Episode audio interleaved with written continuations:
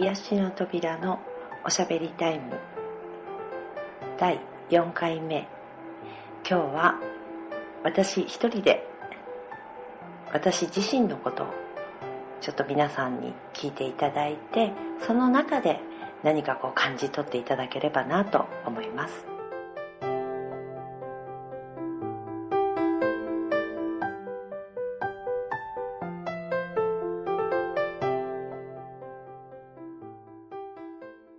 えー、私事なんですが今年の春からもう4月からですね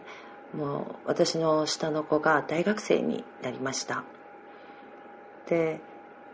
今まで一応私母子家庭で息子2人育てまして、まあ、もちろんそこには周りの協力もあったから子供たちを大人にできたっていうのもあるんですけれどもすごくなんかねポカーンと心に穴が開いたような感じがしたんですね。子供のためにお弁当を作り子供のために夕飯を考えそういうことがこうずっと何年もあってでどっか行くにも子供と3人で出かけたりいろんなこうある意味思い出作りはしてきたわけですよね。そんな中でいつもこう3人一緒だったのが1人が成人し1人が大学生になりなんかねすごくこう寂しくなったんですね。でこれはいかんと自分で思いまして。何か何かこうやっぱり毎日の生活に張り合いっていうんでしょうかね。なんか楽しみを持ってないとなんか気持ちがねめげちゃうなどっかでなんかこうシュンとしちゃうなってそういう自分が嫌で。よしこれからはもう親バカと言われようが、まあ、何ヶ月かに1回は夜行バスで千葉にいる息子に会いに行くぞと。まあそれはあくまでも口実として、そうやってこう、ちょっとはね、何ヶ月間に1回は普段頑張ってる自分へのご褒美として、ちょっとこう、普段の生活から抜け出すってことも必要なのかなと思いまして、そこを今ね、あの、日々計画を立てているところなんですが、やっぱり人って楽しみがないと頑張れないですよ。特にこう思うんですけど日本人って決まりきった義務教育っていう中で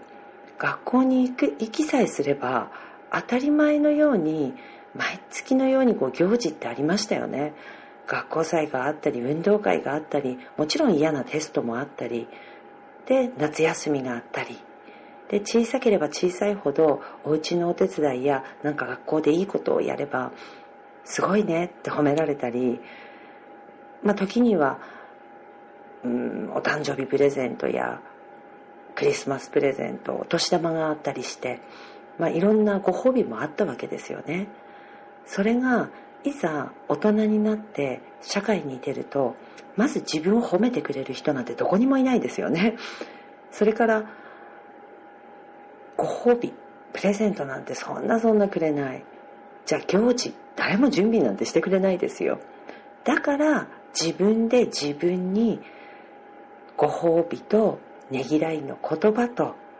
ね、何か楽しみは準備しなきゃいけないなって思うんですね。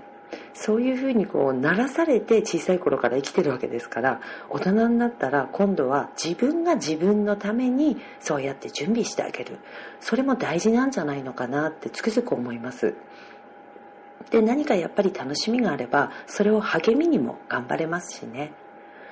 そういうちょっとした自分へのご褒美とか褒め言葉皆さん忘れてませんか？そういうのはすごく大切です。日々自分を褒める、ね、頑張ってる自分を褒める。でねぎらう。そういうことをしながら自分自身に優しくしていかないとやっぱり気持ちにも余裕もないしどっかで誰かに認められたい褒められたいっていう気持ちばっかりが先走ってしまったり。そうすると今度はいがみ合ったり余計なことを言ったりそういうふうにもなりかねないわけですよね。だからこう何か楽しみっていうのは本当に必要だなと思います。今日のこの私自身の一人トークの中から皆さんが自分に対するご褒美や褒め言葉ね、ねぎらうってことを少し考えていただけたらなと思います。